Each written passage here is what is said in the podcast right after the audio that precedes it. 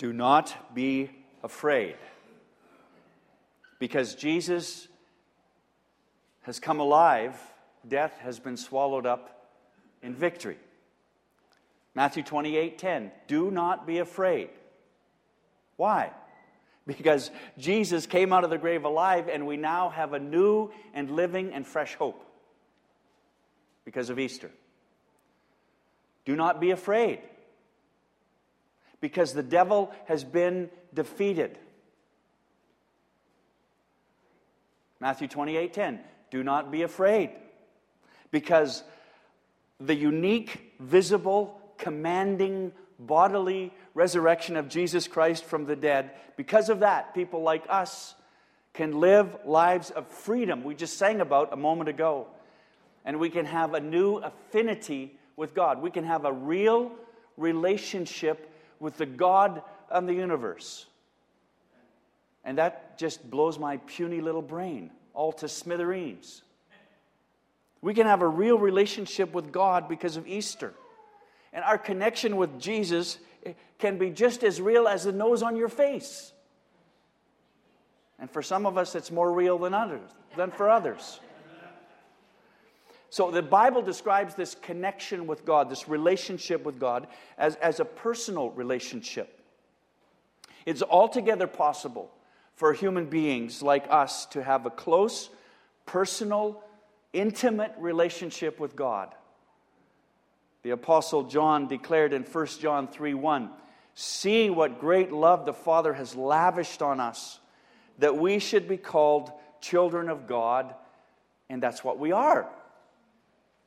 Notice how, I, and I chose the NIV for this verse because I, I think it brings out the nuance better than the English Standard Version or any other for that matter, because at the end of both sentences, there's an exclamation mark.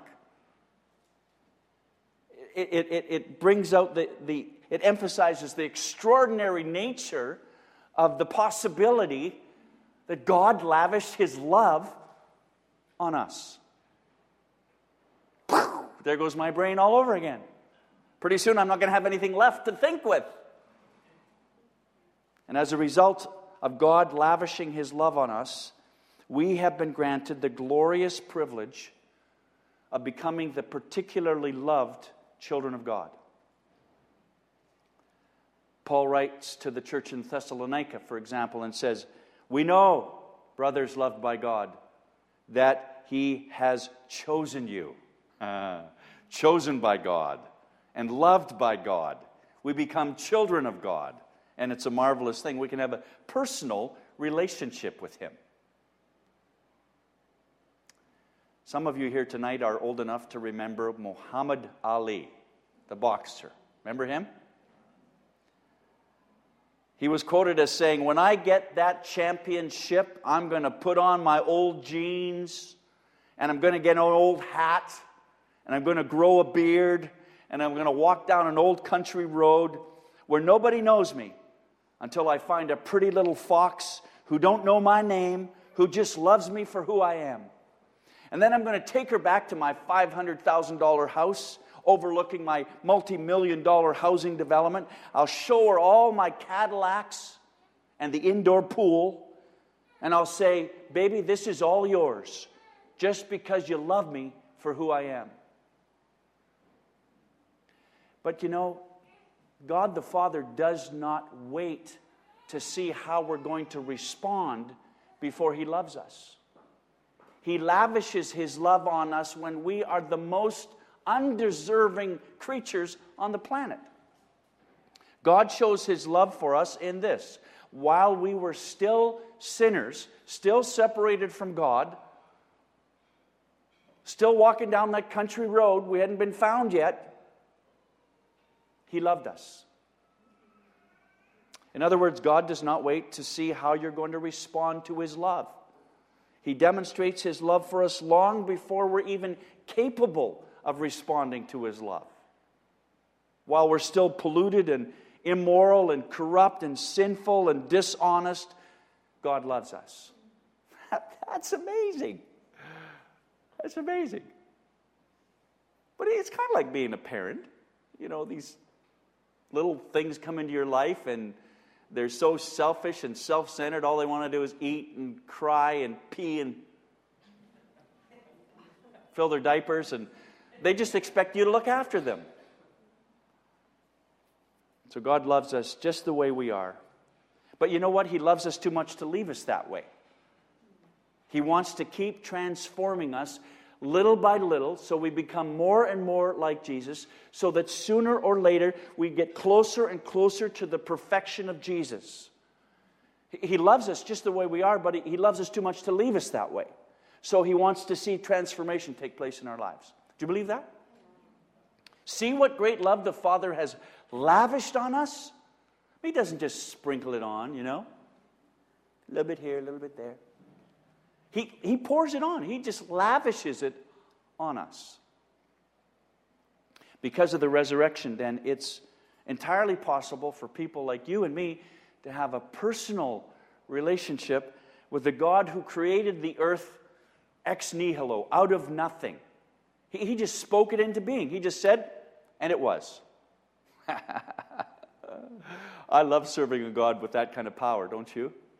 He just speaks it into existence. Bam! And there she is. And he invites us to be part of his family. We're actually related. That God of the universe who created everything ex nihilo is our Father. Marvelous. That's the triumph of Easter. Furthermore, this personal relationship with God is also a certain relationship. John states emphatically that his purpose in writing his first letter is to help believers become really certain about their relationship with God. He, he, he writes it so that the guesswork is taken out of it. 1 John 5 13. Why don't you read this verse out loud with me? I write these things to you who believe in the name of the Son of God, that you may have eternal life that you may know it. I write these things to you who believe in the name of the Son of God so that you can know that you have eternal life. I, I've been in all kinds of conversations, I'm sure some of you have too, with people who say, You can't say that. Nobody knows for sure. Well, yeah, I can. I, I can, with all due respect, I can, and I will, and I must, because it's true. 1 John 5 13. In other words, you can be convinced and confident of your personal relationship with God the Father through faith in His Son, Jesus Christ. This relationship with God can be both secure and solid. It, it leaves us feeling reassured and, and comforted and established in our faith. Not long ago, one of the brothers from the gathering uh, wrote me an email, uh, and I, I saved it and asked his permission to share a little bit from it. In, in the email he wrote, he said, Pastor Garth, I, I'm so very happy to tell you that our wonderful Savior has settled my heart with respect to my own eternal salvation. Now, without the backstory, you might go, mm, that's good news. But the backstory to that email makes it even more delicious. This same man had been tormented for years until he started coming to the gathering. Tormented for years in his relationship with God. In fact, became so confused, partly because of some teaching and partly just because life is confusing, became so confused that he started self medicating with whiskey every single day 8 to 10 to 12 to 14 or 16, well, however much whiskey he needed to drink every day, he drank. You know, the devil works overtime to convince us that we are not worthy of God's love. And, and so we go out and we do crazy stuff like that. I mean, the guy knew better. He told me, he said, my, my mother loved God. You know, she was a devout Christian woman. I, I grew up knowing better. But you know, we get so confused. We go out and do, do silly stuff. We do stupid stuff. And we start believing the whispers that the devil is whispering in our ears. We start to believe that stuff. You're no good. You're not worthy. You know, you're stupid. You're dumb. You're a loser. You'll never make it. God can't use you. Look at you. Look at you. And we start to believe it. We make friends with people who, who can't ever help us understand the will of God for our lives because they're living in the other direction. And many times the assurance of our salvation begins to fade away. Do you know what I'm talking about? But according to the Bible, we can know for certain that we're connected to God and He's connected to us. But the basis of our kinship with God is not our feelings. It's not how I feel about this in the morning. Because I'll tell you, there's lots of mornings that I don't feel saved. It's just, I just get up too darn early to feel saved. That's why I put the coffee on and open my Bible right away. You know, you can't live by feelings. And I'm exaggerating a little bit, but the basis of our kinship with God is not how we feel, it's based on Scripture. For example, solid Scripture. Scripture like John chapter 1, verse 12 and 13. To all who did receive him, Jesus, who believed in his name, he gave the right to become children of God, who were born not of blood, nor of the will of the flesh, nor of the will of man, but born of God. See? It's a God thing. And Ephesians 2 8 9 says, For by grace you've been saved through faith, and this is not your own doing. It's not your own doing. It's not your own doing. It's the gift of God, not a result of work, so that no one can boast. Jesus Christ died and rose again so that we might enter a personal, certain relationship with Him that's full of unconditional love and acceptance. Doesn't that sound like good news? That's the gospel. That's the good news. That's the Easter story. That's the message of God's love for us. Furthermore, because of Easter, you and I can have a secure relationship with God. Now, supposing we have entered into this personal relationship with God, and we've got that settled, and we're certain of it because of God's Word, we ask ourselves is it truly secure? Or can it be given one day and taken away the next? Can we be born into God's family one moment and expelled the next? Or can we be born into God's family in 19, you know, 98 and by 2008 we're, we're no longer part of the family of God? Is that a possibility? Well, a marriage begins with heartfelt promises of fidelity and, and faithfulness. And we know that marriages go sour. Maybe that could happen with our relationship with God. Maybe that maybe there will be a divorce at some point in time. Well, because the Bible indicates that a believer's relationship with God is a fortified, permanent, protected, enduring, eternal, secure relationship, I would say not. I would say it's not a possibility. Max Lucado tells a story of being dropped by his insurance company because he had a couple of claims and then a, a, third fender bender that wasn't his fault. And a couple speeding tickets and you know but anyway he got dropped because of uh, uh, they, they thought he was not a good driver. Uh, one day he received a, a letter in the mail. Anybody here ever never mind. No, no personal confession needed. He got a letter in the mail informing him that he needed to seek coverage someplace else. No. Go away. And we, we don't want you anymore.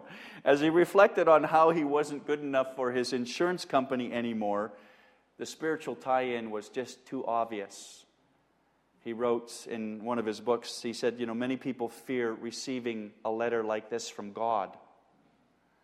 Some people worry that God's going to drop them because they've you know, they've become a liability somehow to God, or they've broken the rules, or they've had one too many fender benders spiritually, and God's going to just put them to the side. So the author then imagines this correspondence, and in typical Max Lucado fashion, this correspondence comes uh, from the Pearly Gates Underwriting Division. Dear Mrs. Smith, I'm writing in response to this morning's request for forgiveness.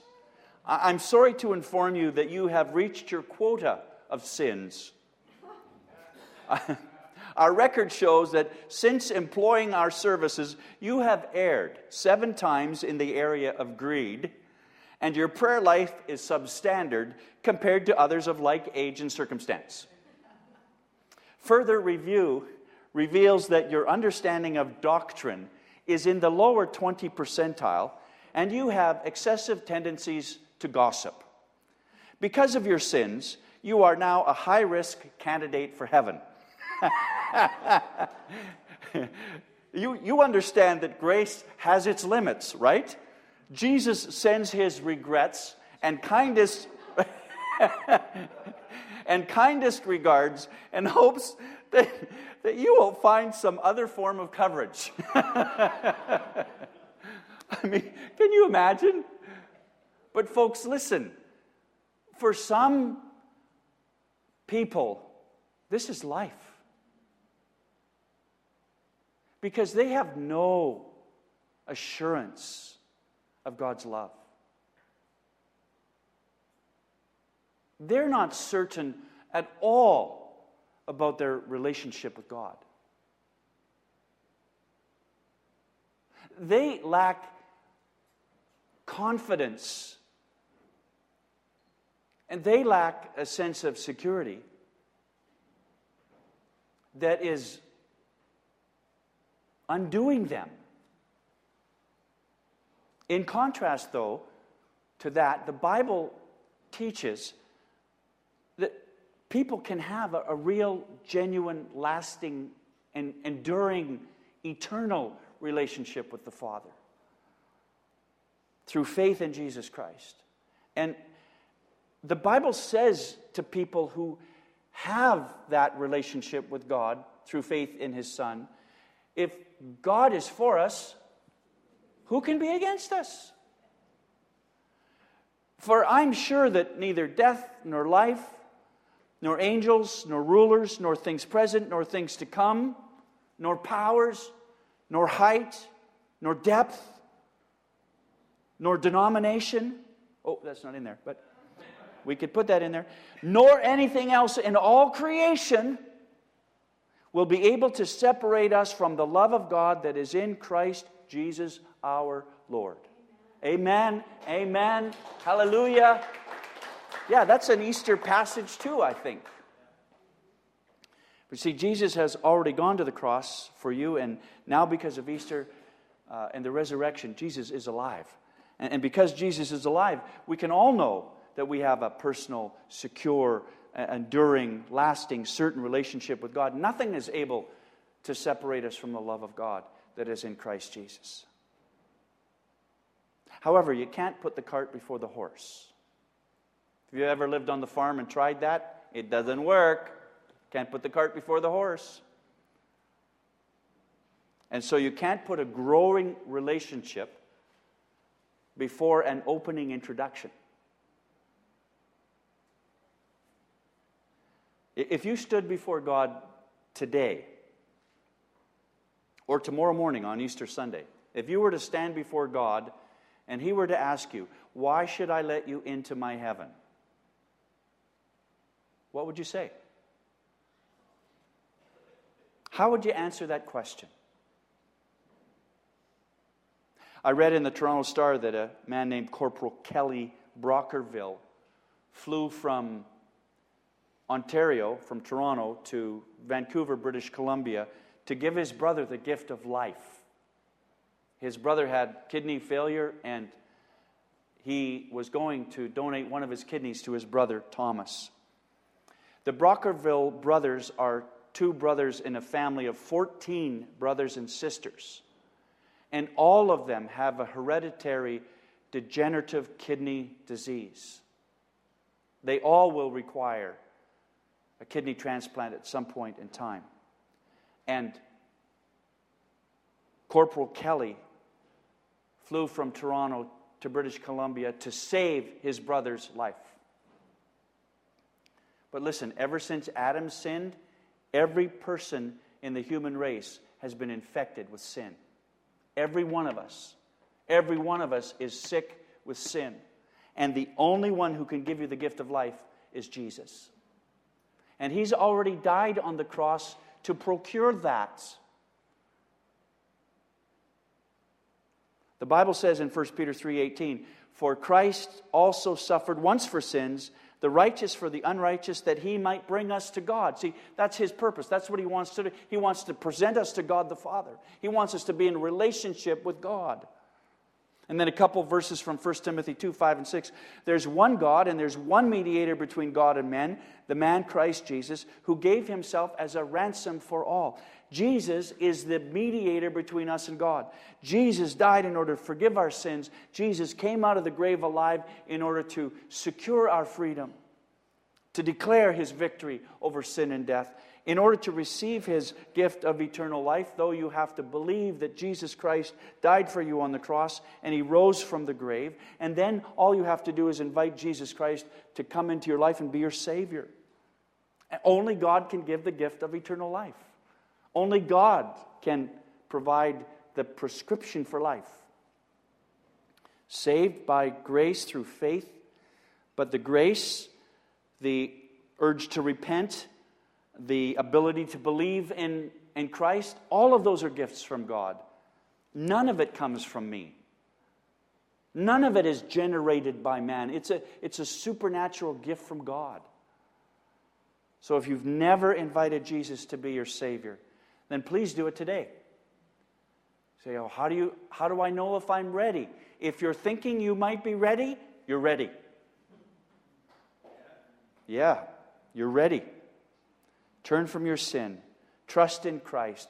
Let Him lavish the love of the Father on you and soak it in. Come to Jesus. Believe in Him. God is able. What's impossible with us is entirely possible with God. God is able. Lifted up, He defeated the grave, raised to life. Our God is able. He's able. He's able to do for you and for me, what we're not able to do for ourselves. That's grace. God does for us what we can't do for ourselves. So let's pray over that together, shall we, on this Easter Saturday evening. Exalted and resurrected Lord Jesus, we come before you tonight with hearts that are full and hands raised as we shout with joy The Lord is risen. He's risen indeed. Lifted up, he defeated the grave. Raised to life, our God is able. Lord, you didn't lie or exaggerate. The cross is empty, the tomb is empty, death is done, Satan crushed, hopelessness is out of work, despair is sent packing, condemnation is no more. Oh Lord, what a glad and glorious day it is as we sit here tonight in resurrection wonder. Jesus, because you've been raised from the dead, preaching the gospel is not useless, it's essential, and God is able. Faith in you is not futile, but fertile. We're no longer encased in our sins, we're fully wrapped in your righteousness. Thanks be to God. God is able. And in light of this great Easter hope, and because this gospel is true, Lord Jesus, free us. Free us from the pettiness and emptiness of simply living for ourselves. Oh God, may your, may your compelling love propel us to live for you. For you died for us and you've been raised again. And so today we shout even louder The Lord is risen. He's risen indeed. God is able to do immeasurably more than all we ask or imagine. according to the power of the resurrection. So do it, Lord Jesus. Do it here at the gathering. You're the only one who is able. So do it, Lord Jesus. Do it, we pray, in your name. Amen.